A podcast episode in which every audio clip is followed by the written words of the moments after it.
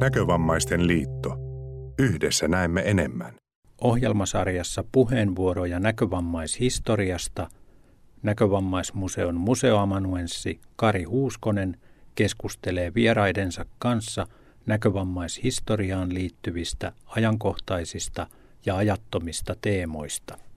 Sarjan kolmannen osan vieraina ovat entisen näkövammaisten ammattikoulu Arlan ATK-opettajat Heikki Lehtinen ja Esko Ruuskanen.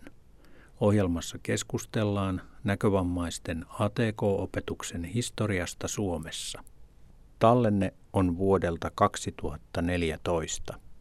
Vierakseni olen saanut kanssani aiheesta keskustelemaan Heikki Lehtisen ja Esko Ruuskasen, jotka ovat molemmat ATK-alan pioneereja ja, ja entisen näkövammaisten ammattikoulu Arlan pitkäaikaisia opettajia.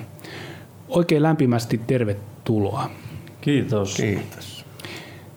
Otetaan tähän alkuun pieni äh, ajankohtainen kysymys. Äh, sinä Esko ehdit ainakin näkeä tämän viimeisen murroksen tässä ammattikoulun historiassa, eli näkö, tämä näkövammaisten ammattikoulu Arlahan äh, liittyi osaksi keskuspuiston ammattioppilaitosta. Mistä, muistatko, missä vaiheessa tämä muutos tapahtui ja millaisilla mietteillä olet sitä seurannut? Sehän muistaakseni tapahtui silloin vuonna 2009 ja tuota, mä kerkisin olemaan semmoisen vuoden siinä keskuspuiston ammattiopiston leivissä ja tämä syy siihen oli se, että valtio – luopui näistä ammattioppilaitoksistaan. Arla-instituuttihan, joka oli niin kuin tämän oppilaitoksen viimeisin nimi ennen tätä yhdistymistä, niin se oli valtion valtio-oppilaitos. Ja nyt sitten siinä käytiin erilaisia, tai mietittiin erilaisia vaihtoehtoja, mikä olisi sitten se sopiva sijainti tai tämmöinen yhteisö tälle oppilaitokselle ja sitten lopulta päädyttiin tähän keskuspuiston ammattiopistoon. Siinä tehtiin perusteelliset selvitystyöt tämän siirtymisen onnistumiseksi sillä tavalla hyvin hallitusti ja minun mielestä silloin se tehtiin kyllä hy, hyvin se työ ja toiminta lähti alkuun sitten tämän yhdistymisen jälkeen ihan sujuvasti ja siellä nyt ei kovin isoja muutoksia tullut meidän osalta tähän toimintaan. Sen sijaan nyt ajan mittaan muutoksia on tullut aika paljonkin. Ja yksi semmoinen huolenaihe, mikä meillekin vanhoilla työntekijöillä ja varmaan nykyisilläkin työntekijöillä on ollut se, että miten näkövammaisten ammattiopetuksen käy, koska nyt ollaan osa tällaista hyvin isoa oppilaitosta, jossa suurin osa opiskelijoista on jotakin muita kuin näkövammaisia jo silloin, kun minäkin olin siellä töissä, niin esimerkiksi minun tai niissä ryhmissä, joita opetin ATK siellä koulutuksessa, niin siellä oli yleensä näkövammaisia vähemmistönä, korkeintaan puolet. Että sitten muut oli henkilöitä, joilla oli sitten tarve eri syistä tämmöiseen erityiseen tukeen siinä opiskelussa. Aivan. Voidaan tuolla lopuksi vielä palata näihin tulevaisuuden ää, näkymiin, mutta palataan nyt ajassa taaksepäin. Vuonna 1970 näkövammaisten ammattikoulu tai sokean ammat, silloinen sokean ammattikoulu Arla aloitti ensimmäisenä tai ensimmäisten joukossa tietokoneohjelmoijien koulutuksen Suomessa – Koulutus käynnistyi alkuun kokeiluluontoisena, mutta sitä jatkettiin, koska kokemukset olivat lupaavia. Sinä Heikki Lehtinen olet ollut alusta alkaen mukana tässä ATK koulutuksen, koulutuksessa ja opetustoiminnassa. Miten päädyit aikanaan tälle ensimmäiselle tietokoneohjelmoijien kurssille ja tänne ammattikouluun, joka siis sijaitsi vielä 1970-luvun alussa Kallion kaupungin osassa Eläintaran tiellä? Kallion kaupunginosa oli toisella puolella pitkää siltaa kuin oma kotini, mutta oli kyllä silti ihan tuttu alue. Mä olin työskennellyt valtion tietokonekeskuksessa sellaisessa toimistossa, jossa sovellukset olivat lähinnä tilastomatemaattisia. Ja sen työni ohella kävin kuuntelemassa muutamia kursseja Helsingin yliopistolla ja nyt oli menossa sitten keväällä 70 kurssi, joka, jossa oli kaksi luentoa viikossa ja, ja tuota, kun mun piti tehdä tunnit ja matkat takaisin, niin mulla ei ollut aikaa käydä kuin joka toisella. Ja nyt sattui tämmöisellä joka toisella, että luennoitsija sitten ilmoitti siellä, että otta, ottakoot yhteyttä hänen luennon jälkeen, kun, kun tuota, Sokean ammattikoulun rehtori etsii muutamaa sivutoimista opettajaa vuoden kestävään kokeiluun. Ja tuota, hain sitten Jukka Aholan numeron häneltä ja, ja kun me olemme Jukka Aholan kanssa tavanneet, niin sovimme, että, että lähden mukaan tähän kokeiluun ja siirryn opettajaksi. Ja anoin tehtäviin sitten vuoden virkavapaan ja arvelin, että kun opetustunteja on 10-15, niin saisin sitten vähän käyntiin näitä pysähdyksissä olleita opintoja. Niin se oli kyllä virhearvio. Ja tosiaan tuon ammattikoulun rehtorina oli Jukka Ahola ja hän oli ilmeisen avarakatseinen tuohon aikaan ja, ja, ja, ja, ja, ja, ja tämä ATK-ala oli varsin uusi. Onko sulla minkälainen käsitys, mistä nämä esikuvat ja vaikutteet tähän, tähän, tähän koulutukseen keksittiin? Mä olen lukenut jostain, että Jukka Ahola oli saanut aika sattumanvaraisen vihjeen siitä, että Israelissa koulutetaan näkövammaisia tietokonealalle. Ja, ja tuota, lähtenyt sitä selvittämään ja selvitys oli johtanut siihen, että hän oli lähtenyt tutustumaan siellä olevaan, siellä olevaan opetukseen. Ja, ja sen jälkeen hän tapansa mukaan pani toimeksi. Ja, ja todennäköisesti hänen tukenaan on täytynyt olla silloin Sokean ystävät ry, joka oli, oli koulun omistaja tuohon aikaan. Koulu oli valtionapulaitos.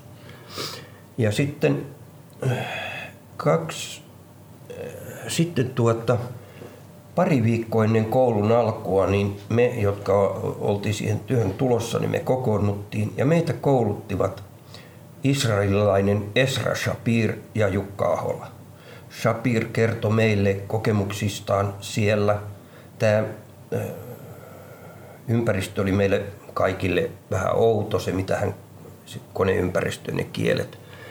Ja tuota, sitten samalla kertoi siitä, että miten tämä apuvälinepuoli siellä hoidetaan. Ja toisen puolen aikaa Jukka Ahola sitten mm, opasti meitä näkövammaisuuteen ja opettamiseen liittyvissä asioissa.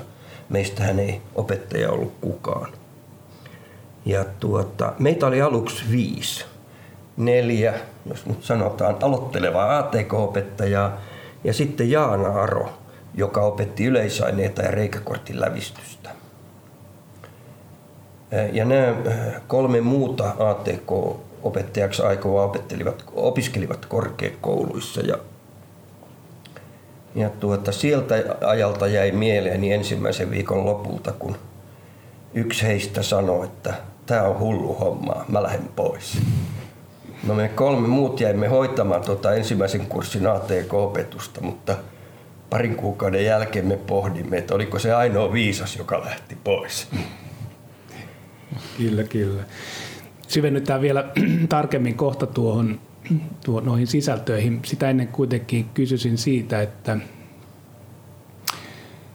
tuo ammattikoulu tosiaan sijaitsi siellä Eläintarhan tiellä, niin millaisissa puitteissa ja millaiset puitteet tällä koululla oli? No ensinnäkin varsinainen työni ei käynnistynyt ihan tarkoitetulla tavalla, sillä heti ensimmäisestä opettajakokouksesta olin poissa, kun vanhin poikani syntyi. Mutta sitten niin tuota, tähän ohjelmointi, niin sinne oli valittu seitsemän henkilöä. Ja lisäksi oli valittu kaksi henkilöä koulutettavaksi reikäkortin lävistäjiksi.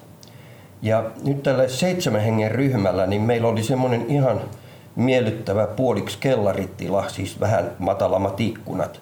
Oli erittäin hyvä työrauha siellä ja pari konetta äh, lainattuna sitten tota, opetusta varten. Ja, ja siinä syntyi hyvin semmoinen miellyttävä rauhallinen yhteisö. Me oltiin vähän niin kuin sivussa, että kun ihmiset juoksi siellä käytäviä pitkin muuta, niin meillä oli oikein semmoinen rauhallinen, rauhallinen ympäristö ja, ja tuota, se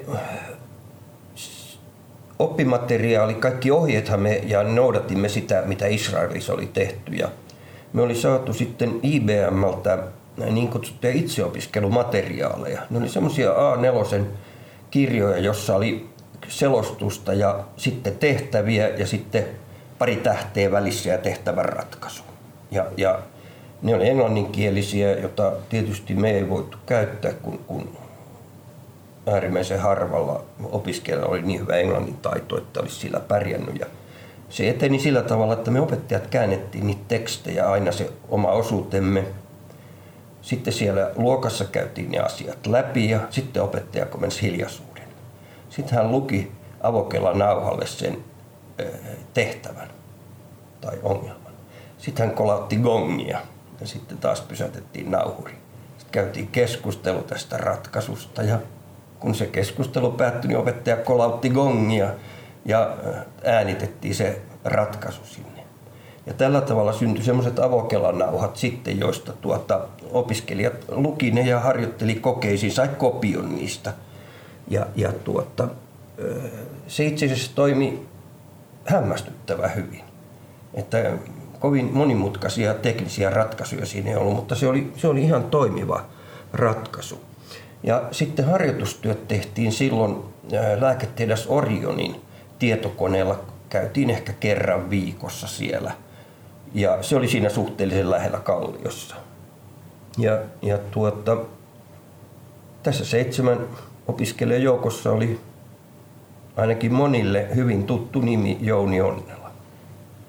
Ja kun sitten, niin kuin alkupuheenvuorossasi sanoit, niin kokemus osoittautui hyväksi, niin, niin todettiin, että ei, tätä jatketaan, että ei tämä kokeilu tähän pääty. No nämä kaksi opiskelijaa ilmoitti, että meillä on opiskelut kesken, että ei me voida jäädä, mutta ei sulla ole mikään kesken, sä jää tänne. Ja tota, näin mä kaksi yksi äänin jäin sit sinne ja irtisanouduin tehtävästäni. Ja sitten keskustelimme opettajien kesken ja päätimme pyytää Jounia toiseksi opettajaksi, kun kaksi tarvittiin. Ja, ja tuota, siitä lähti sitten tämmöinen monta vuotta kestävä opetusyhteistyö Jounin kanssa. Aivan. Olitteko te siinä, mm, kutsutaan nyt sitä vaikka päärakennukseksi, eli se rakennus, semmoinen Jugend-tyylinen kivitalo, jossa luki, lukee siellä pääty yläkulmassa, että liusotte blinda valoa sokeille. Ja Arla myös. Ah, siellä luki myös Arla. Musta siellä luki Arla. Se, sehän oli siis tämmöinen vanahtava ruotsia, tämmöinen varhainen aamun hetki sana, joka, joka sitten on silloin ilmeisesti 1800-luvulla niin otettu. Kyllä se oli tämän päärakennuksen, joka on edelleenkin kauniisti kunnostettuna siellä eläintarhan tiellä. Olikohan nyt seitsemän numero, niin se on tuota, siellä olimme. Että se oli just semmoinen puolikellarikerros. Ja siellä oli se kirjastotoiminta oli vielä käynnissä siinä, Sokean kirjasto oli, oli, oli siinä samassa rakennuksessa. Joo, toisessa päässä. Meillä oli niin kuin toinen sisäänkäynti, heillä oli toinen sisäänkäynti. Ah, just aivan joo. näin, kyllä, kyllä. No tuota, joo, tosiaan koulutusta päätettiin jatkaa ja, ja, ja tuota, tähän liittyen, niin oliko näille kursseille sitten paljon pyrkyä paljon otettiin vuosittain sisään oppilaita? Silloin tuota, mä luulen, että meillä on tyypillinen ryhmäkoko aika pitkän aikaa on ollut kuudesta yhdeksään. Ja tuota, kaikki kiinnostuneet, niin kävi aina ensin työterveyssäätiöllä, jossa yritettiin selvittää heidän opiskeluedellytyksiään ja, ja tämmöisiä yleisiä asioita. Ja siellä myöskin oli pidetty tämmöinen perinteinen ATK-alan soveltuvuuskoe. Ja nyt mä oletan, että, että siellä joillekin sitten suositeltiin jotain muuta alaa, jolloin heiltä itse asiassa ei varmaankaan tullut edes hakemusta. Kun semmoinen tunne jäi, että, että yleensä ne, jotka jätti hakemuksen, oli niin sanottuja vakavasti otettavia hakijoita.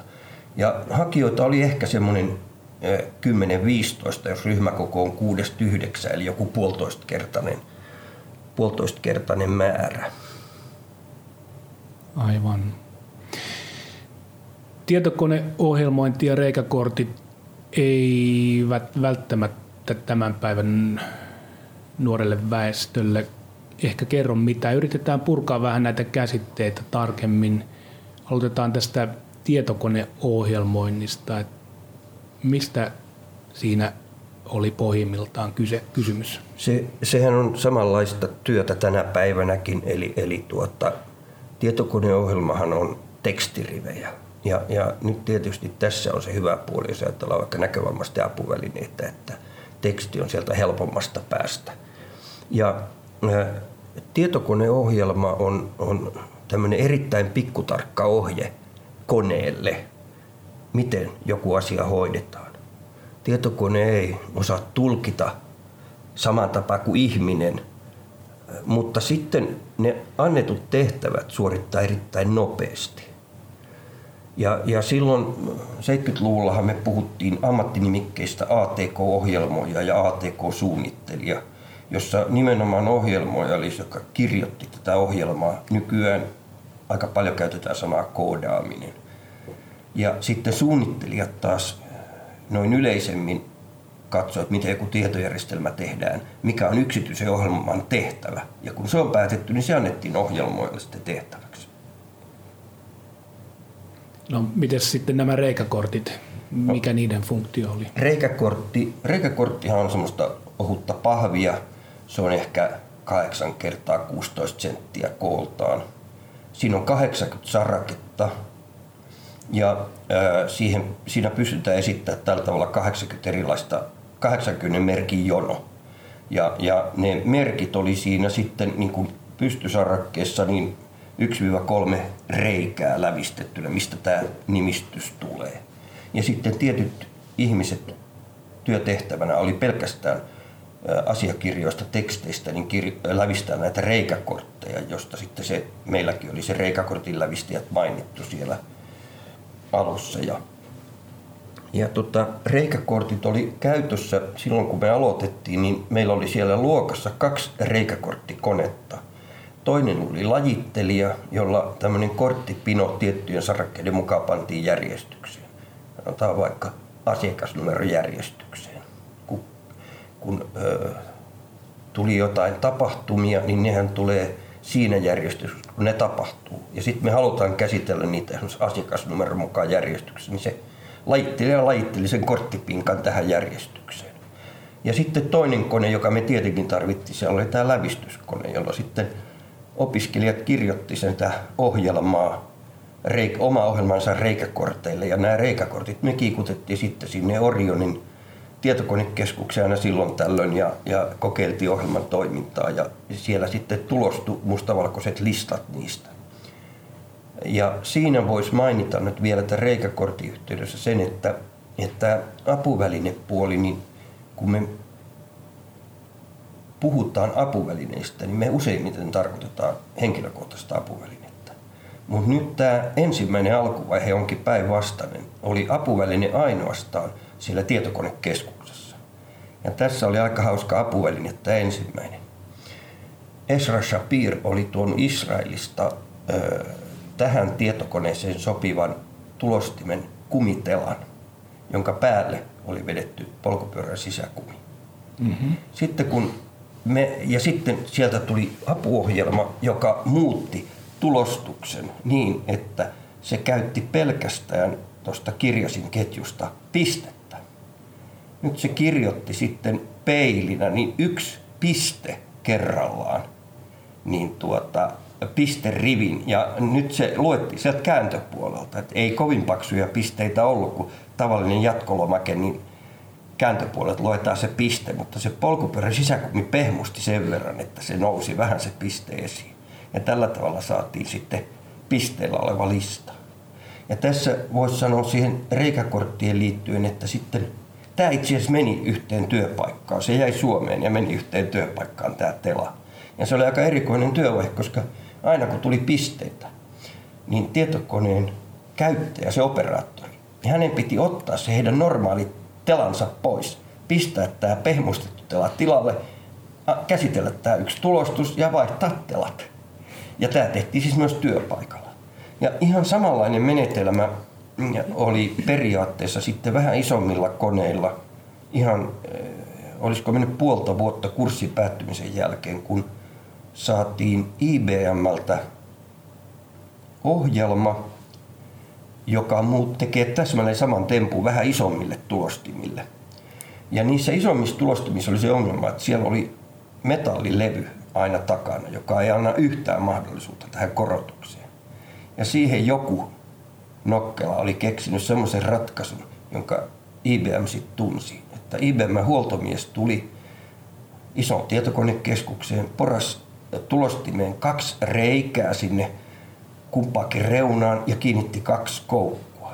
Ja me käytiin ostamassa kaupasta alushousun vyötärönauhaa, pantiin solmu molempiin päihin, vedettiin se niiden koukkujen väliin ja se pehmustus riitti siihen, että nyt saatiin pisteitä.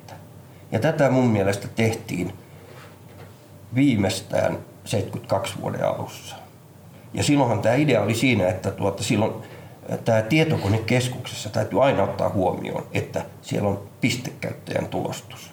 Ja se piti tehdä tämä. Sitten kun pistekäyttäjän tulostus päättyi, niin operaattori ilotti sen kuminaan, se jäi roikkumaan sinne toisesta päästään ja normaali tulostus voi jatkuu samalla paperilla. Joo, kuulostaa tuota, mi, mi, niinku, aika tee se itse touhulta vielä, mutta tuota, mikä kokoisia nämä tietokoneet ylipäänsä oli siihen aikaan?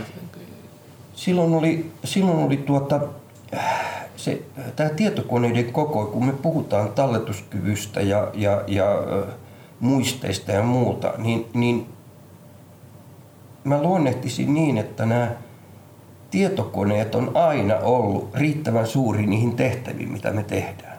Eli silloin kirjoitettiin verraten yksinkertaisilla ohjelmilla, verta, verraten yksinkertaisilla kielillä ja ohjelmilla, ja ne toimi. Et se oli kieltämättä totta, että tämä ensi kone, johon me Israelista saatiin koulutus, joka oli tämä Orionin kone, niin ne oli oikeastaan Suomessa taakse jäävää. Eli reikäkortit alkoi olla jo vähän väistymässä. Et ohjelmia niin useimmat ei enää tehneet reikäkorteille, mutta tapahtumia kylläkin.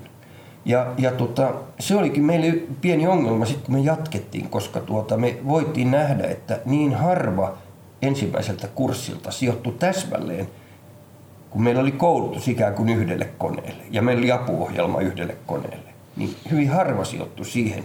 Niin meillä oli sitten Jounin kanssa aikamoinen työ siinä, kun meidän piti opetella uudet ohjelmointikielet itse ja sitten värkätä niistä vielä materiaalit. Ja, ja se, koneet oli sen jälkeen vähän isompia ja yleensä niissä oli sitten magneettinauhoja ja sitten oli levyasemia. Tämä Orionin kone esimerkiksi toimi periaatteessa reikäkortteilla, joka oli kyllä silloin jo vanhanaikaista vähän. Mutta tuota, kun tämä alue oli meille kokonaan nämä tämmöiset IBM-koneet kaikille opettajille oudot, niin ei meistä kukaan osannut sitä ennakkoon niin päätellä millään tavalla. Mutta sitten nämä, sen jälkeen niin joku IBM-keskuskoneet, niin ne oli keskenään niin samanlaisia, että oliko sitten vähän isompi tai pienempi, niin se ohjelmointi meni. Ohjelmointikielet oli samoja ja samaa työtä pystyi tekemään tai vaihtaa toiseen työpaikkaan, missä on samantyyppinen kone. Otetaan Esko kohta tiiviimmin mukaan keskusteluun. Sitä ennen kuitenkin vielä kysyisin tuosta, tuosta muutosta tuonne Leppävaaraan. Eli 72 tämä toiminta eläintarhan tiellä loppu ja muutto Leppävaaraan tapahtui. Muistatko tuosta muutosta minkälaisia? Se, se oli semmoinen, se oli itse asiassa hieman pidempi vaihe. Me, ATK-opetus, ATK-opetusta oli eläintarhan tiellä vain tämä yksi vuosi. Muutama meidän linja, ATK ja verhoilu muun muassa, niin muuttivat Leppävaaraan. Siellä oli Viipurin ammattikoulun ajalta niin, niin tuota, tämmöinen vähän sisäoppilaitostyyppinen, missä oli asuntoja. Ilmeisesti sotaorvoille alkujaan. Ja, ja sillä Viipurin ammattikoulun lisenssillä toimiva. Ja me olimme tämän koulun rehtorin alaisina, mutta meillä oli omia tiloja siellä. Ja sitten 72 ö, syksyllä niin melkein kaikki tuli. Ja mulla on sellainen mielikuva, että jotain jäi vähäksi aikaa vielä tuota tonne, tonne tuota eläintarhaan. Mutta että se suuri muutto meni kahdessa vaiheessa, mutta pääosa mun mielestä tuli vasta syksyllä 72. Mm. No missä vaiheessa Esko sinä tulit kuvioon mukaan? Mä tulin Nakkiin eli näkömästä ammattikoulun siviilipalvelukseen vuonna 76 helmikuussa, jos muistan oikein. Tuonne, just tänne Heikin ja Jounin ATK-opetukseen mm, sinne toimistoon erilaisiin tehtäviin. Varmaan semmoinen keskeinen tehtävä oli oppimateriaalin kirjoittaminen näkövammaisille sopivaan muotoon.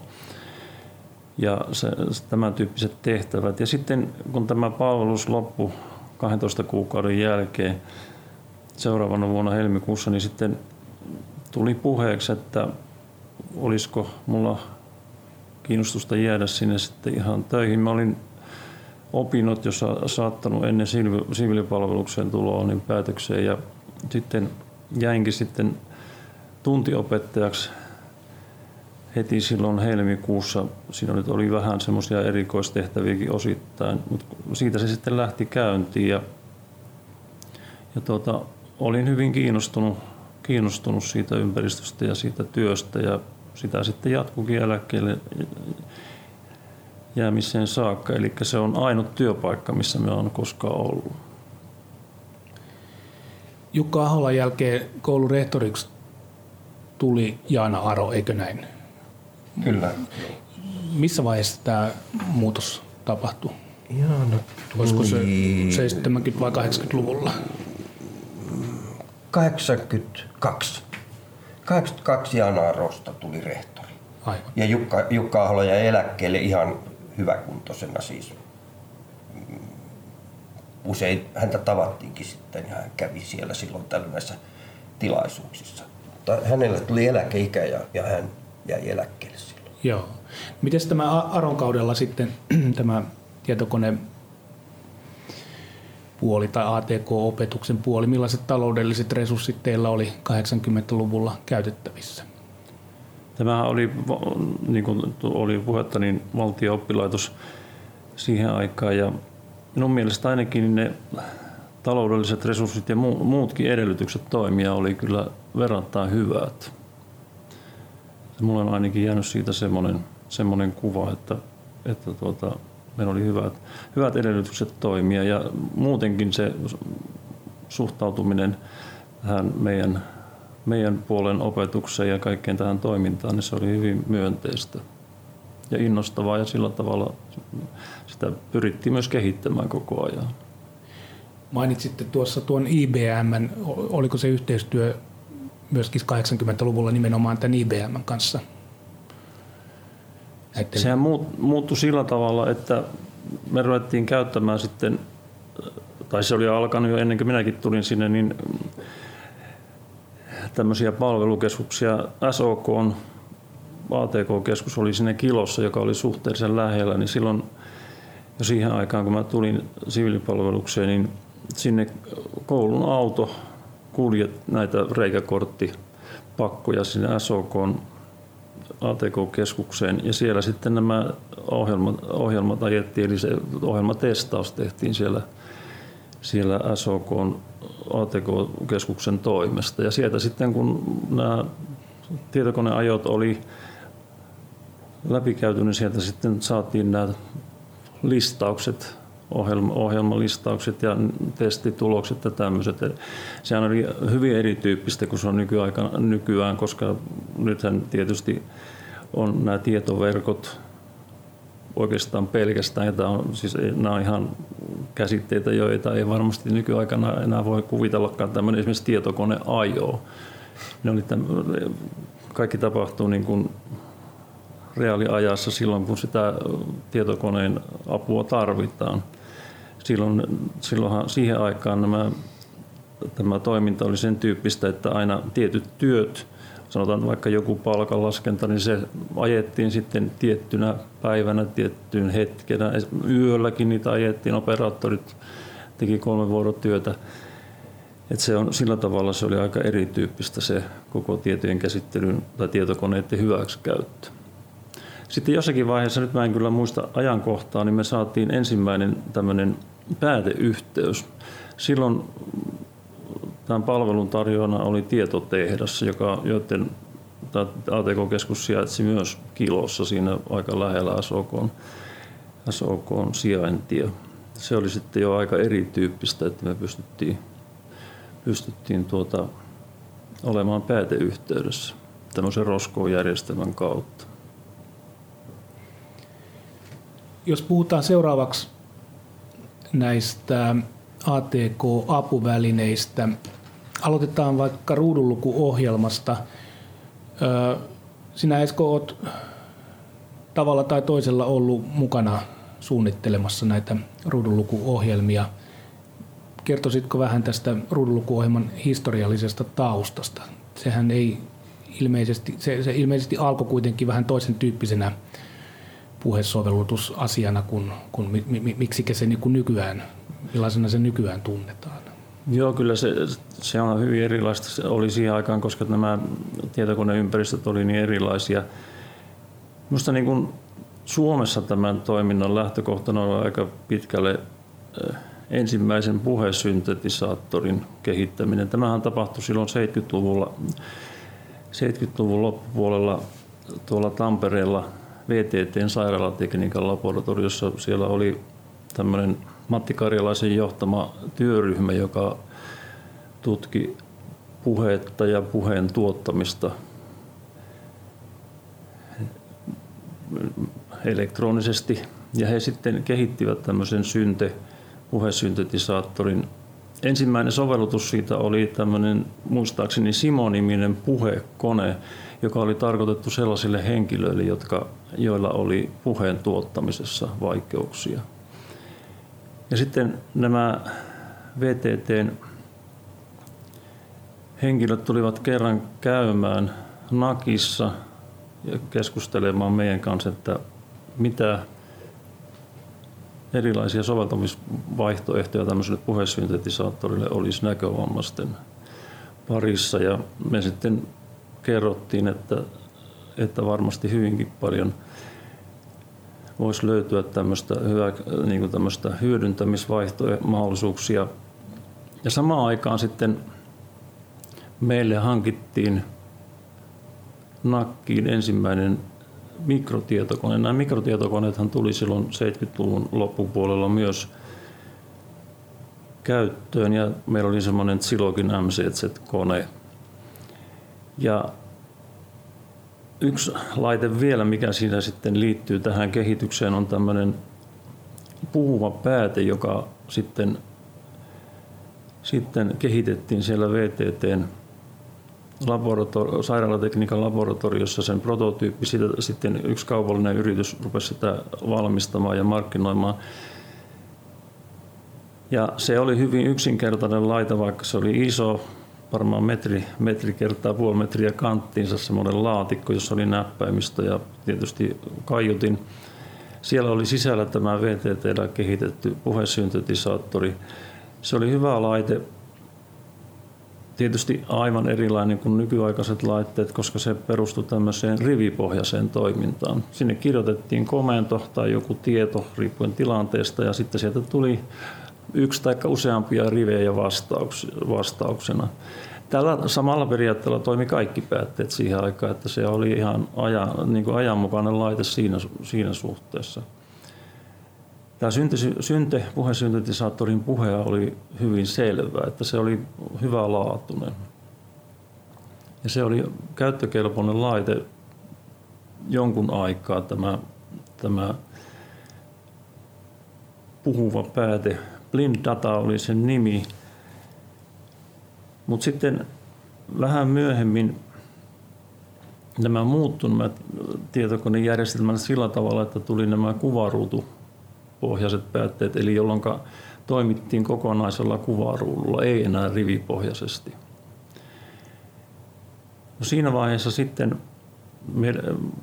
minäkin rupesin sitten tekemään semmoisia kokeiluja tämän puhesyntetisaattorin kanssa, kun sitä kytkettiin tuohon Silogin, Silogin tuota, mikrotietokoneeseen. Siinä taisi olla tämmöinen joku pääteohjelma, puhuva pääteohjelma oli sitten semmoinen ensimmäinen, mitä siinä kokeiltiin, jolla sitten saatiin yhteys puhelinlinjan kautta johonkin keskuskoneeseen. Sehän näissä päätteissä oli silloin se modemi, modemin kautta otettiin yhteyttä johonkin keskustietokoneeseen ja rivipohjaisesti toimittiin. Ja sitten niin kuin sanottu, myöhemmin ruvettiin toimimaan koko ruudun, ruudun alueella, jolloin se oli ihan erityyppinen se, yhte, tai se toiminta sitten. Ja siinä vaiheessa mulle sitten tuli mieleen sellainen ajatus jostakin, en muista sitä enää mistä, että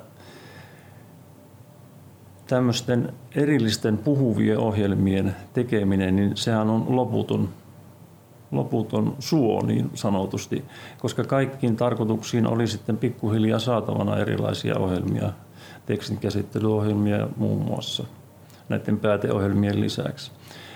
Ja sitten mä rupesin sitä tutkimaan, että miten olisi pystyttäisiin tämmöiseen mikrotietokoneeseen tekemään semmoinen ohjelma, jolla ne kaikki sovellutusohjelmat saataisiin ikään kuin puhu, puhuviksi ja näkövammaisille sopiviksi. Ja sitten vasta kun me saatiin tähän mikrotietokoneeseen tämmöinen CPM-käyttöjärjestelmä, niin siinä oli sitten ominaisuuksia, jotka mahdollisti tämmöisen taustaohjelman tekemisen. Eli se idea oli hyvin yksinkertainen. Siihen sen tietokoneen normaalin käyttöjärjestelmän ja niiden sovellutusohjelmien, mihin tarkoitukseen sitä käytettiin, niin niiden väliin tehtiin semmoinen pikkuinen ohjelmisto, joka otti kiinni aina sen näppäimen painalluksen tai sen merkin paremminkin, minkä käyttäjä sieltä näppäimistöltä synnytti painamalla näppäintä. Ja sitten vastaavasti, kun tietokone tulosti jotakin tekstiä ruutuun, niin sitten vastaavasti tämä pikkuohjelma otti sen myös ikään kuin kiinni tai talteen. Ja sitten siinä välissä sen tehtävänä oli kertoa haluttaessa mitä näppäintä tai minkä merkin käyttäjä on sieltä näppäimistöltä painanut ja sitten vastaavasti toiseen suuntaan kertoa, että mitä siihen kuvaruudulle ilmestyy. Sen lisäksi siinä oli semmoinen selaustila, millä pystyttiin sitten tutkimaan sitä ruutua muualtakin kuin siitä kohtaisi muualta, mistä tahansa sitä ruutua, mikä sen sisältö oli, koska silloin, kun, sillä hetkellä kun se teksti tuli siihen ruutuun, niin se sanoi sen kerran. Jos sitä ei vaikka kuulu tai kuuli sen vaan osittain, niin sitten oli hankala tilanne. Sen takia oli sitten tällainen erillinen tila tai erillisiä komentoja, joilla se pystyttiin ikään kuin toistamaan. Tai vaikka minkä, mikä kohta tahansa siitä ruudulta. Sitten tässä nyt vilahtikin se, että kaikki, mitä siinä ruudulla oli, niin se oli tekstiä. Sillä saattoi olla jos joitakin jonkinlaisia erikoismerkkejäkin, mutta joka tapauksessa niin kaikki oli tekstipohjasta. Sehän on tietysti semmoinen hyvin olennainen ero nyky, nykyisiin järjestelmiin verrattuna, jotka on sitten hyvin graafisia.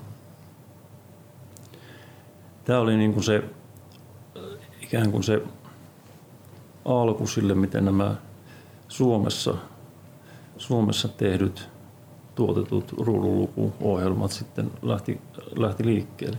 Ulkomaillahan näitä oli sitten vastaavia kyllä, mutta meillä ei ollut, meillä ei ollut kovin paljon niitä käytössä. Muutamia tämmöisiä vähän myöhemmin saatiin tämmöisiä päät, päätelaitteita, muun muassa ihan pistekirjoituksellakin toimivia päätelaitteita, yksittäisiä, mitä sitten käytettiin, mutta ei näitä mikrotietokoneen käyttöjärjestelmätasolla toimivia järjestelmiä ei ollut muita käytössä.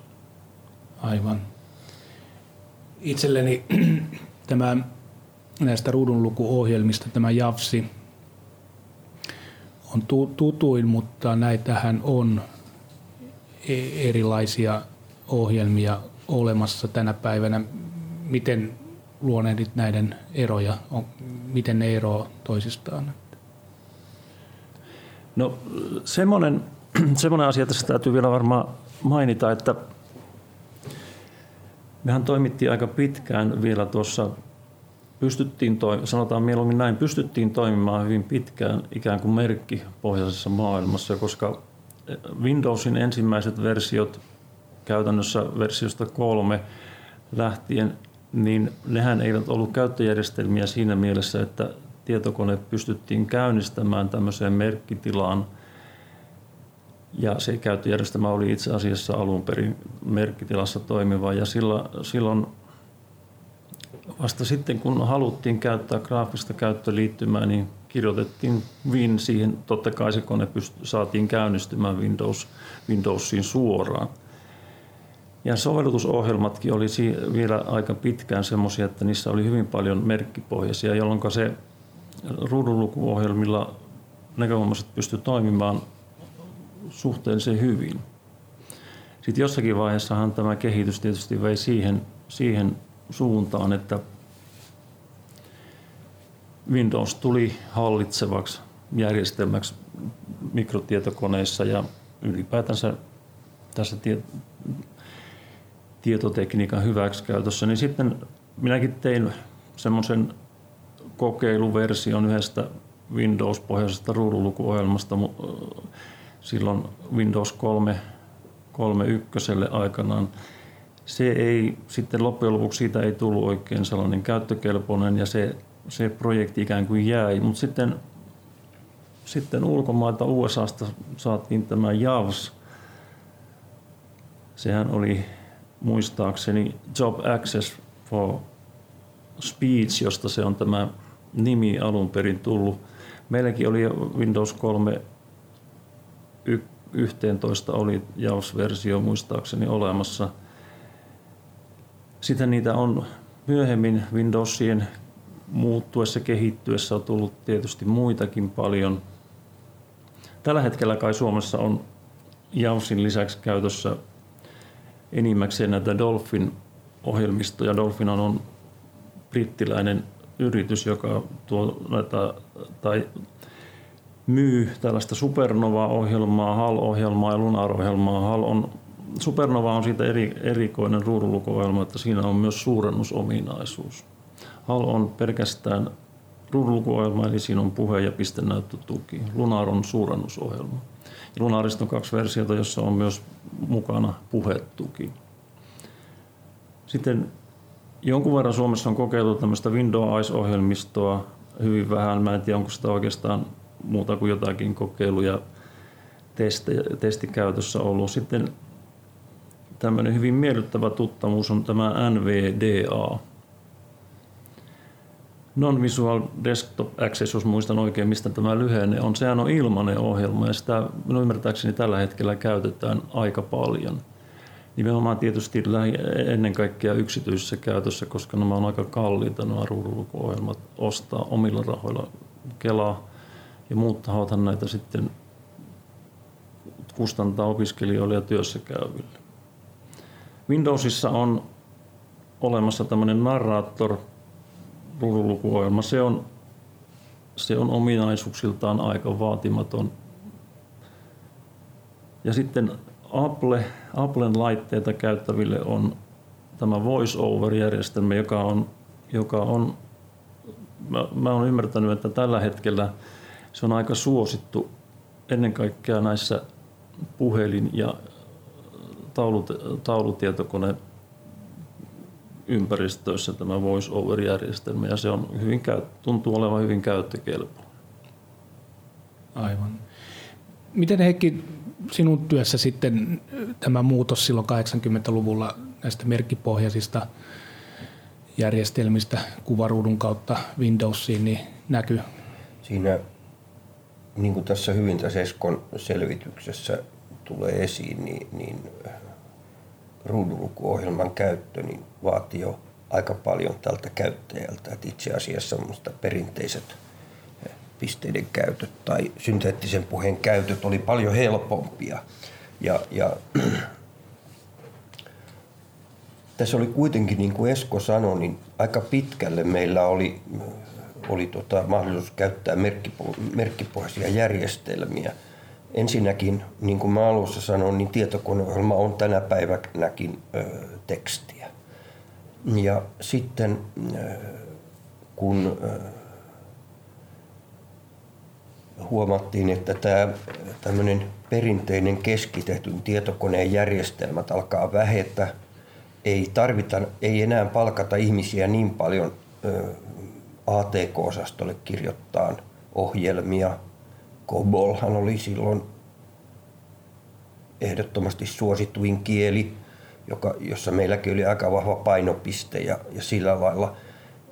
Nehän säilyi edelleen ennalla, että ongelmaksi tuli vaan se, että sitten jos jossain vaiheessa tuli jotain grafiikkaa, niin miten, miten siitä selvitään. Ja, ja tuota, sitten me alettiin lisätä ö, 90-luvulle tullessa niin tämmöistä, ajateltiin, että tämmöinen tekninen tuki saattaisi olla semmoinen alue. PC-neuvonta oli silloin kovasti esillä, kaikki valitti, että kukaan ei neuvo ja me ei osata ja koneet on jumissa ja me hierottiin käsiämme, että no nää, tästähän tämä järjestyy. Mehän tuosta väsätään muutama, ainakin heikkonäköiset se siinä pärjää. No, se ei ollut kovin hyvä idea, koska tuota heikkonäköinen yksi sähkömies kerran sanoi, että hän panee nenänsä joka paikkaan. Niin hän, ne työntää nenänsä ruutu, niin hän sieltä ketään voi neuvoa olkapään takaa PCn käytössä, kun ei näe ruudulta mitään. Ja ja se ei, ei sitten niin hyvin, mutta meillä on, meni osa henkilöitä tähän työhön, mutta oli heikkonäköisiä. Mutta sitten toisaalta niin mm, nyt oli jo 80-luvulla yleistynyt se, että, että työpaikan mikrot verkotettiin. Ja silloin tästä tälle verkon hoitajalle tuli tämmöinen niin kuin teknisen tuen tehtävä, joka periaatteessa olisi voinut olla oikein hyvä – ei mun mielestä mitään valtavaa menestystä ollut. Meillä oli oma verkko, jolla, joka oli meillä käytössä ja, ja, ja sillä pystyi siis myöskin harjoittelemaan ja katsoa, että miten tuota järjestelmää hoidetaan. Ja se työ oli yleensä merkkipohjasta. Ja sitten oli vielä se, että, että kun ajatellaan perinteisiä keskuskoneita, jotka on jäämässä vähemmälle, niin, niin niiden tilallehan tuli sitten eh, uudenmuotoinen keskitetty kone – jossa päätteet oli liitetty siihen koneeseen ja sitten myöskin menti organisaatioiden välillä, eli meillä tuli internet. Niin silloin tuli tällaisia koneita, jossa on itse asiassa keskitetty järjestelmä, mutta yhteydessä oltiin vain päätteellä. Ei kukaan kävellyt sen koneen luo mihinkään huoneeseen. Ja näillä aika hyvä yleinen käyttöjärjestelmä oli sitten tämmöinen Unix-pohjainen, jota mekin sitten siellä opiskeltiin ja opetettiin. Siitähän tunnetuin versio on, on Linux. Ja silloin syntyi semmoinen yhdistelmä, jossa esimerkiksi web-palvelin, jossa kaikki työ tehdään tai koko työ voidaan tehdä merkkipohjaisesti kaikki asetukset, jotka liittyy, niin, mutta tietenkin sitten kun tuli ongelmia jonkun nettisivun muodossa, niin sittenhän se on kokonaan eri ja se sitten tarvitaan. Silloin täytyy niin kuin nähdä, mitä siellä on, eli käyttää vaikkapa ruudunlukua, ja sitä ei sitten ole kovin paljon tapahtunut. Mutta se meni aika pitkälle tällä, kun me alettiin vaihtaa sen teknisen tuen puolelle, niin, niin siinä sitten pistekäyttäjille alettiin just siellä 90-luvun puolella niin, niin Windowsia käyttää niin, että saataisiin että he pystyisivät käyttämään Windowsia, kun todettiin, että ei voida mennä pelkällä merkkipohjaisella koneella. Ja kyllä mä luulisin, että se loppujen lopuksi vähensi meillä sitten pistekäyttäjien suhteellista määrää. Meillähän on, kun toi ryhmäkoko oli semmoinen, niin meillä oli ehkä joku viidesosa keskimäärin pistekäyttäjä, joka tarkoittaa yksi tai kaksi ryhmää kohden. Ja kyllä se mun mielestä sitten rajoitti aika paljon tämä Windowsin, Windowsin tulo, niin sitä, että meillähän oli työllisyystilanne aika hyvä.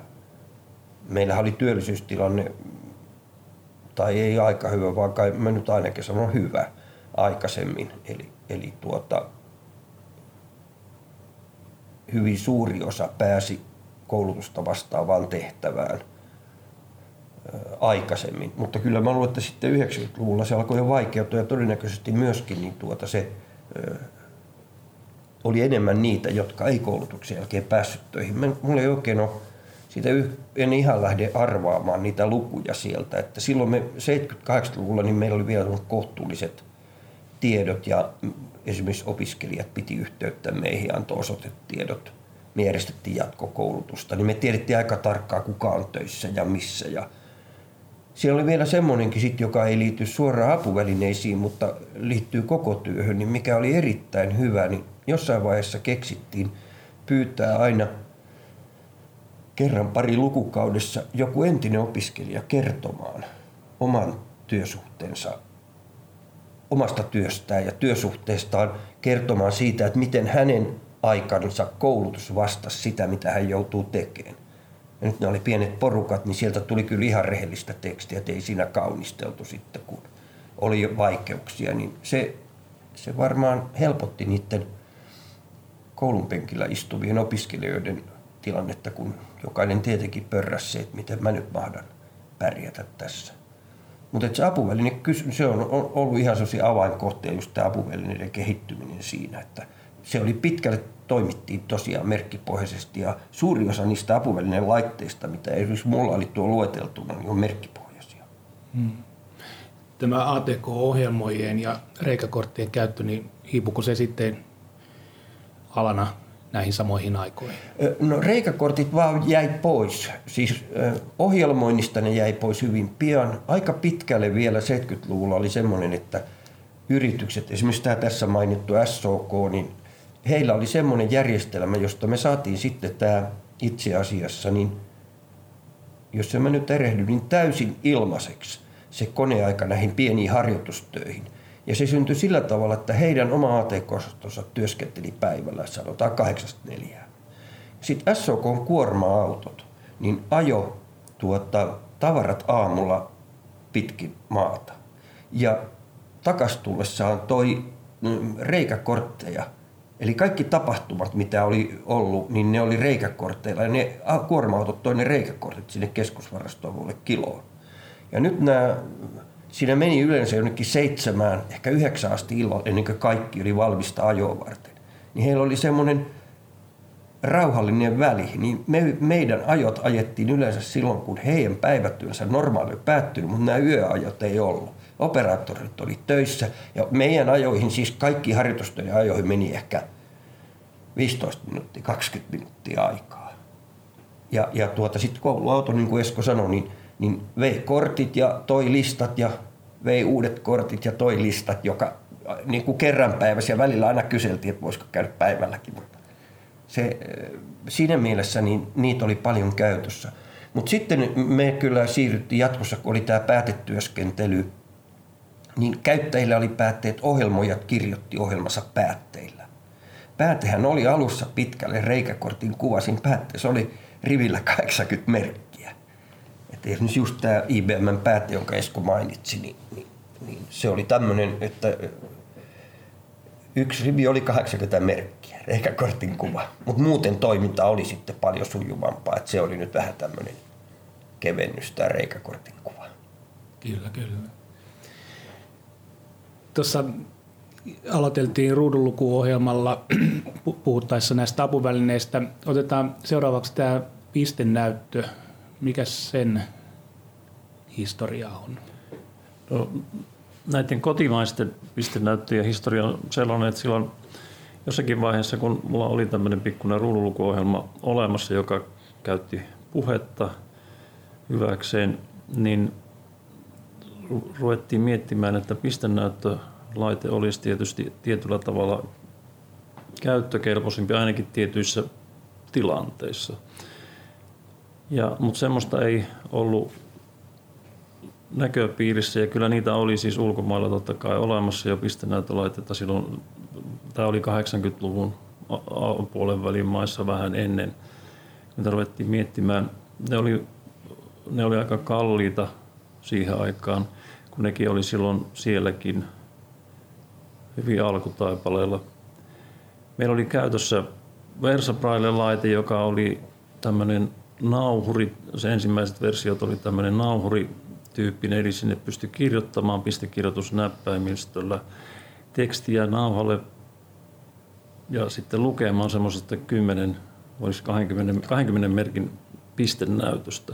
Ja se pystyi toimimaan myös tämmöisenä merkkipohjaisena päätteenä. Mutta sitten ei ollut oikein tämmöisiä mikrotietokoneeseen kytkettäviä laitteita, jolloin sitten mulla oli yksi kaveri, joka, joka osasi tätä elektroniikkapuolta. Mulla oli tämä ohjelmointi tutumpaa. Ja sitten me ruvettiin yhteistyössä miettimään, että miten me saataisiin aikaan tämmöinen pistennäyttölaite. Sitten tietysti ensimmäinen vaihe siinä oli tämmöisen sopivan elementin, pisterivi-elementin löytymisen, joka olisi ollut sitten hinnaltaan kohtuullinen.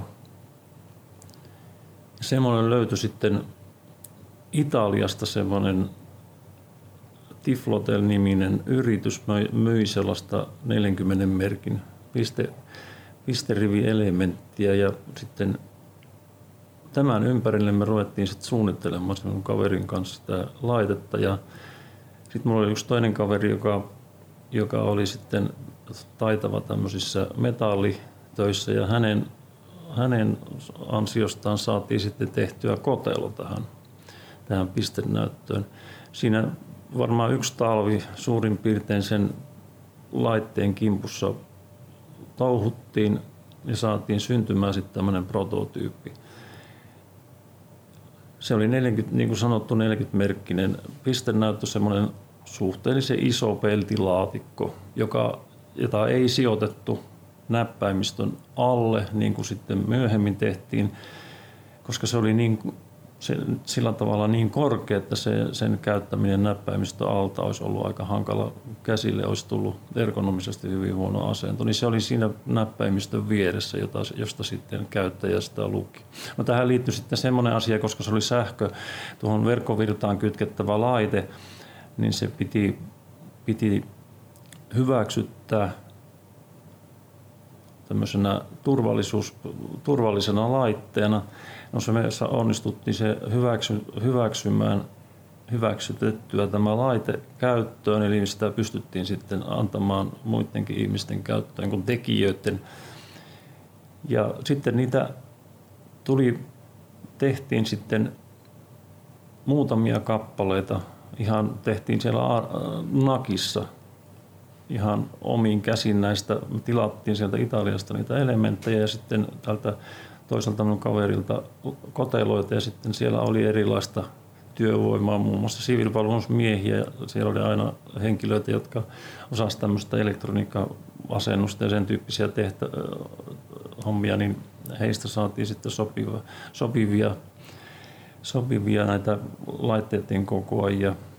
Ihan muutamia Muutamia niitä sillä tavalla sitten tehtiin. Ja siinä 80-luvun puolessa välissä näitä sitten tehtiin tai laitettiin käyttöön muutamille ihmisille tuolla työelämässä. Ja se, he pystyivät toimimaan siinä tehtävissään aika hyvin. Tässä oli yksi ongelma, tuo elementti, nehän oli siihen aikaan semmoisia tuommoiseen solenoidiin eli kelaan, tämmöiseen sähköiseen kelaan perustuvia. Se, se piikki, mikä siinä pisterivillä nousi, niin se oli semmoisen kelaan sisällä. Siinä oli se ongelma, että se voima, millä se sitä nosti sitä piikkiä, se oli aika pieni. Sen takia siinä piti olla sellainen suojamuovi, sellainen pehmyt, ohut suojamuovi päälle, joka, jotta sormista ei menisi sinne likaa sinne pisteiden väliin, koska heti kun sinne meni likaa, niin se piste herkäsi toimimasta. Nykyisin nämä pistenäytöt on tämmöisiä pietso, taipuvaan keräämiseen liuskaan perustuvia, jossa se vääntövoima on huomattavasti kove, isompi ja sitten se ei ole niin herkkä näille, herkkä näille tuota, pienille likamäärille siellä välissä. Eli Mutta, ensimmäiset tuota, pistenäytöt, siis te kehittelitte ne siellä ihan? Kyllä me tehtiin, kehite, se prototyyppi tehtiin ihan käsin ja sitten vielä niitä ensimmäisiä ja ne ensimmäiset tuonne näkövammaisille käyttäjillekin käyttöön tulleet laitteet, niin kyllä tehtiin siellä nakissa ihan, ihan itse. Sitten siinä jossakin vaiheessa ruvettiin sitten miettimään, että pitäisi saada jonkun vähän niin kuin kehittyneempi, parempi versio, varsinkin sen elementin takia, kun se osoittautui se elementti aika huonoksi. Me sitten löydettiin Saksasta sellainen semmoinen tuota, edelleen kyllä, edelleen kyllä tuota, tähän samaan tekniikkaan perustuva, mutta sitten siinä päädyttiin siihen, että me ei ruveta nyt itse tekemään ja he sitten ihan meille tekivät muutamia kappaleita semmoisia edelleen 40-merkkisiä näyttöjä, joita me nimitettiin sitten. Tämä ensimmäisen nimenä oli Brailcom pistenäyttö. Se me nimettiin, nimettiin Brailcom 1 ja tämä saksalaisten tekemä oli Brailcom 2. Niitä muutama, muutamia sitten tuli tuonne työelämäänkin ihmisille käyttöön.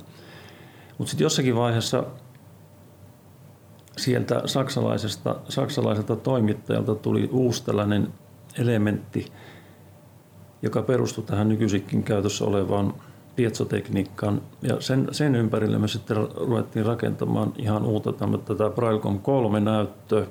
Silloin meille tuli yhteistyökumppaniksi Nastolasta, Nastolasta tuota, Nastolassa sijaitseva yritys, joka oli aikaisemmin markkinoinut tällaista puhuvaa kirjoituskonetta. Ja tämän yhteistyön tuloksena me saatiin sitten syntymään tämmöinen vähän teknisiltä ominaisuuksiltaan parempi pistenäyttö Brailcom 3. Ja sitten se, sen, tämän voisiko sanoa, tämän tuotantolinjan viimeisin versio on sitten tämä Albatros-näyttö, Kaiku Albatros, joita on varmasti vieläkin. Näitä Brailcom kolmosia tuskin on käytössä enää, mutta Albatrossia on varmaan vieläkin käytössä. Sitä ei tosin valmisteta enää eikä myydä, mutta tuota, niitä on varmasti käytössä vielä.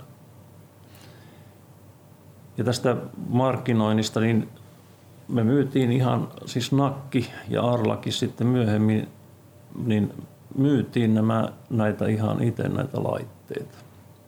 Tämä Albatrossi on sitten, se ei ole enää ollut meidän, meillä myynnissä oleva laite. Aivan. Kolmantena apuvälineenä voitaneen varmaan pitää myös tätä suurennusohjelmaa. Se on ilmeisesti näistä nuorin, nuorimpia tulokkaita. No se on, se on siinä mielessä nuorin, nuorin että tuota, näissä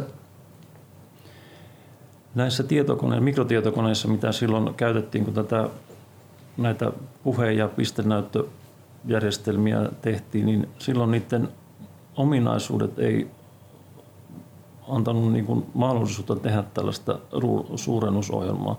Meillä oli kyllä käytössä semmoinen, semmoinen erillinen rivielementti, mitä näki, näki siihen aikaan esimerkiksi kassakoneissa, jossa oli aika isot, isot kirkkaat merkit ja tuota, semmoinen, semmoinen sovellutus meillä oli kyllä jossakin vaiheessa, mutta se jäi enemmän kokeiluasteelle. Mutta sitten kun tuli nämä MS-DOS ja PC-DOS käyttöjärjestelmiin perustuvat ja IBMn PC-tyyppiset tietokoneet, joiden tämä grafiikka-ominaisuudet oli kehittyneempiä, CGA ja VGA, EGA, tämmöisiä lyhenteitähän niistä käytettiin, CGA oli näistä ensimmäinen, niin se sitten mahdollisti suurennusominaisuuden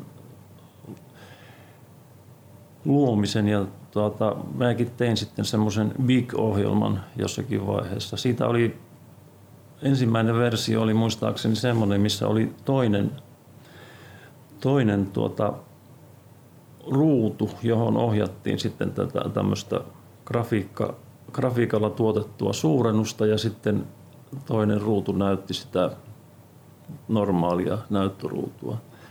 Tämäkin oli vielä tietysti tekstipohjainen, sitten jossakin vaiheessa, tai siis toinen versio oli sitten semmoinen, että siinä oli siellä omalla, omalla ruudulla oli sitten omalla ruudulla oli sitten grafiikalla tuotettuna tämä, tämä tuota, suurennettu. Siinä oli sitten eri kokoja käytettävissä, suurennus, suurennuskokoja. Nämä oli merkkipohjaisia järjestelmiä ja puhtaasti siihen aikaan. Sitten nämä grafiikkajärjestelmät kehittyi sillä tavalla, että pystyttiin käyttämään ja tekemään vähän, voisiko sanoa, fiksummin nämä toteutukset. Siellä pystyttiin esimerkiksi lataamaan semmoinen toinen merkistö, ja tämä merkistö sitten, merkistö tuota, se itse asiassa ei ollut tavallisia merkkejä, ne vaan ne oli suurennettujen merkkien osia. Ja sitten kun tämä suurennus tuotettiin ruudulle, niin yhdisteltiin näitä siellä merkistössä olevia näitä tämmöisiä suurennettujen merkkien osia. Tässä oli se etu, että ne oli tehokkaampia, siis nopeampia järjestelmiä. Tämä suoraan grafiikalla tuotettu suurennus, niin se vaati aika paljon, aika paljon sitten tuota tehoa siltä koneelta, jotta se ei olisi ollut hidasta se koneen käyttö. Mutta näitä meidänkin suurennusohjelmia oli jonkun verran käytössä, mutta enemmän siellä meidän omassa käytössä. Sinä Heikki mainitsit tuossa hetki sitten, että noin yksi viidesosa oppilaista hyödynsi tätä piste, pistelukutaitoa ja näyttöä, näyttöjä. Tuota, voidaanko näitä nyt jollain tavalla laittaa suosituimmuusjärjestykseen näitä apuvälineitä, mitä, mitä eniten käytetään ja niin poispäin? Millainen kuva Musta, teillä on asiasta? Niin, minun mielestä siinä on kysymys lähinnä siitä, että, että tuota, mikä on käyttäjän tarve. Eli tietysti jos näkövammaisista, jos näkövammaisia ajatellaan, niin suuri osahan näkövammaisista on heikkonäköisiä, jotka käyttää silmiä, silmiänsä näkemiseen. No heistäkin luultavasti aika iso osa ei käytä apuvälineitä, että sitten mulla ei ole ainakaan mitään semmoisia sen tarkempia arvioita siitä, miten paljon näitä minkinlaisia apuvälineitä käytetään. Ja monethan on käyttänyt apuvälineitä ja käyttää varmasti vieläkin sillä tavalla, että on käytössä sekä suurennus että puhe. Tämmöistä käyttöä on tietysti yleisempi on tietysti se, että käytetään puhetta ja pistenäyttöä. Tietysti henkilökohtaisessa käytössä pistenäyttöä ja on varmasti vähemmän, koska ne on niin kalliita. Harvalla on mahdollisuutta hankkia omilla rahoillansa pistenäyttöä. Tietysti opiskelun työkäyttöön yhteiskunta kustantaa niitä sitten kyllä. No 1990-luvulla näkövammaisten ammattikoulu muutti nimensä Arla-instituutiksi ajan hengen mukaisesti tuolloin näitä nimenvaihdoksia tapahtui muuallakin. Tuossa mainittiin alussa, että tuo Jouni Onnela, Jouni, Jounistahan sitten tuli 90-luvulla tämän Arla-instituutin rehtori, mutta tietysti 90-luku muistetaan myös hyvin niin ikävällä tavalla Suomea koetelleesta lamasta. Miten tämä lama-aika sitten näkyy tässä teidän koulumaailmassa?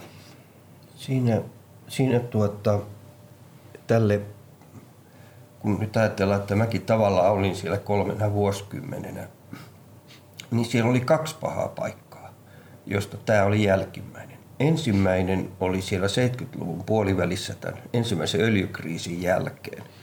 Ja, ja tuota, silloin syntyi sellainen tilanne, että kun me oli päästy hyvin alkuun, niin aika pian sen jälkeen oli sellainen tilanne, että ei ollut työpaikkoja auki. Ja siellä sitten oli jo joku aikakauslehtikin jo haastatellut kahta näkövammasta ja präntänyt sitten otsikoksi jotain sinne päin, että koulutettiin lorvonomeiksi tai jotain tämmöistä luki siellä kissakokoisin kirjaimin. Ihan molemmat tunsi hyvin ihan asiallista tekstiä, mutta se on tietysti se tyyli oli tämmöinen, joka ei tietenkään ollut mitenkään imartelevaa. Mutta se oli koko maata koskeva tilanne, aivan niin kuin sanot, niin 90-luvun alussa. Silloin 70-luvun puolimaissa oli just tämmöinen tyypillinen tilanne, joka, joka tuota, ei ollut ihan niin paha 90-luvulla. Mutta silloin oli semmoinen tilanne, että saattoi olla, oli just alettu vähän kouluttaa näitä ohjelmoijia ja oli kaikenlaista pikkukurssia ja ihmiset haki sitten töitä, kun oli käynyt viikon kurssi, ohjelmointikurssi ja tämmöistä. Niin oli jopa semmoinen tilanne, että siellä saattoi olla sata hakijaa yhtä ohjelmoijapaikkaa kohden. Ja tähän aikaan niin meillä aika paljon opiskelijoita oli semmoisia, jotka ei Helsinkiä tuntenut, niin mä olin aika monta kertaa sitten oppaana, kun he meni haastatteluun. Ja, ja tuota, sitten oli taas tämmöinen aika masentavan tuntunen tilanne, kun joku määrä yli sata hakijaa kerrottiin jo, mutta sinne oli vain 10 vai 12 kutsuttu. Ja nyt sitten näkövammainen hakijakin siinä mukana ja me sitten marssittiin sinne ja käytiin kaikki nämä kuviot läpi ja neuvoteltiin. Ja sitten tuota, kun lähdettiin paluumatkalle, niin, niin hiukan turhaantunut opiskelijani sanoi, että kuule nyt, jos ihan totta puhutaan, mulla on aivan yksi haile, onko mä toinen vai sadas? Mä sanon sitten sille, joo, mutta mulle ei. Että silloin se nimittäin aika paljon antoi semmoista uskoa, että jos tällaisessa porukassa pääsee haastatteluun, niin edelleenkin on. Nyt siinä on se 70-luku oli ja vielä 80-lukukin oli paljon helpompi meille, koska kouluttaja oli vähän.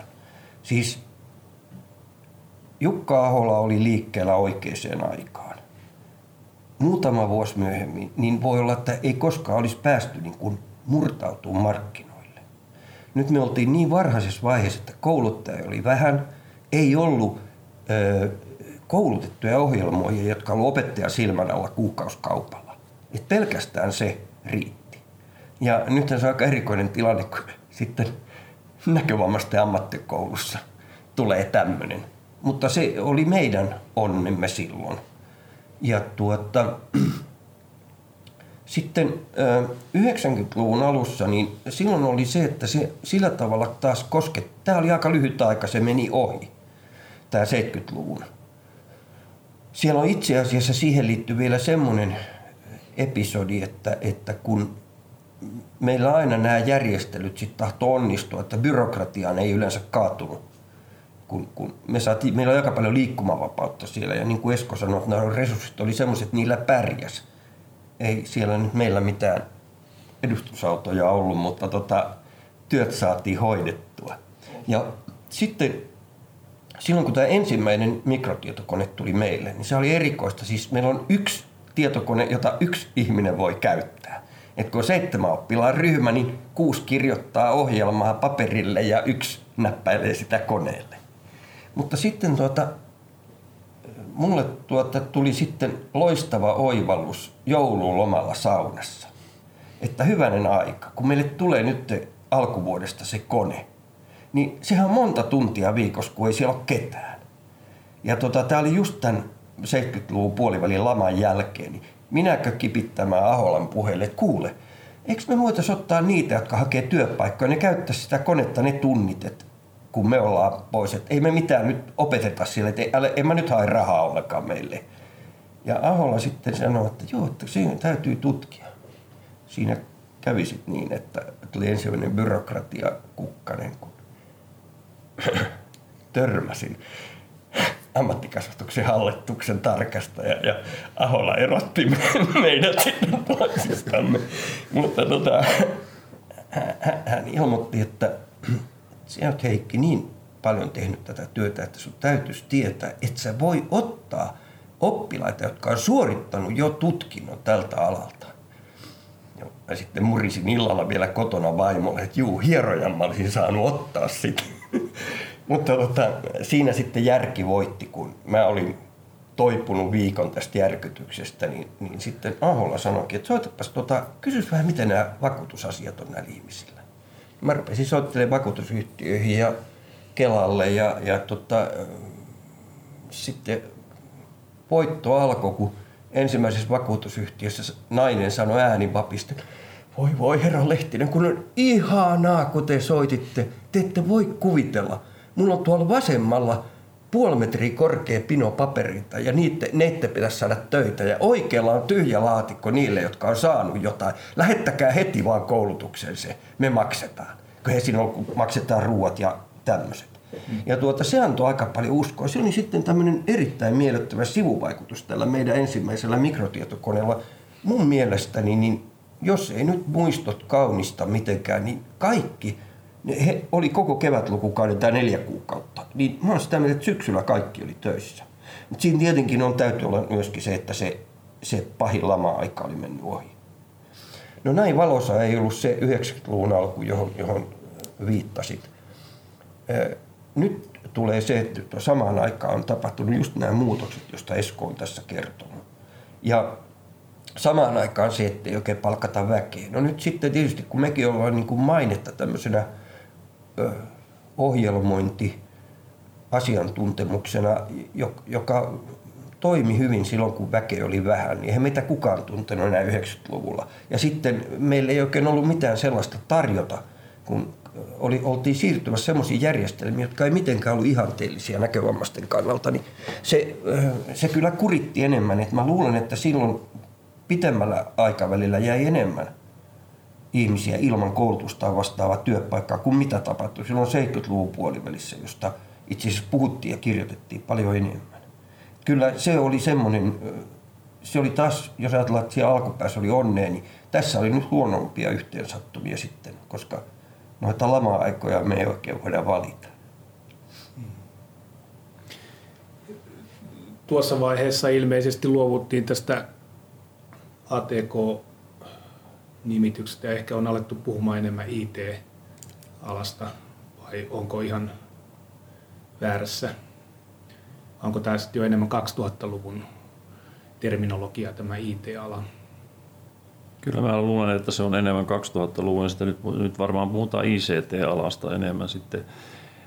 Mutta näillä, näillä nimityksillä ei hirveästi ollut silloin merkitystä, mutta tämä oli tämä käyttöympäristöjen muuttuminen. Se oli semmoinen aika, aika tuota merkittävä asia silloin 90-luvun ja 2000-lukujen vaihteessa. Se, se teki niin kuin näkövammaisten toimimisen tietysti paljon hankalommaksi, mutta sitten pikkuhiljaa nämä, esimerkiksi nämä ruudunlukuohjelmat, suurennusohjelmat, niin ne kehittyi sitten, kehittyi sitten, sitten tuota, siinä pikkusen aina perässä, mutta kuitenkin, että niin kuin tietysti kaikki, jotka näitä nykyisiäkin järjestelmiä on käyttänyt, niin tietää, että niillä pystyy aika hyvin jo sen ympäristö hallitsemaan ja käyttämään eri sovellutusohjelmia, että ne, niiden ominaisuudet on kyllä aika hyvällä tasolla. Meillähän muuttui sitten se koulutussuunta, luovuttiin tästä, luovuttiin tästä ohjelmoja koulutuksesta ja siirryttiin siinä 2000-luvun taitteessa niin tähän teknisen tuen, mikrotukihenkilöiden teknisen tuen henkilöiden kouluttamiseen. Joo, matkaa on tultu 40, yli 40 vuotta siitä, kun koulutus käynnistyi tällä ohjelmoinnilla.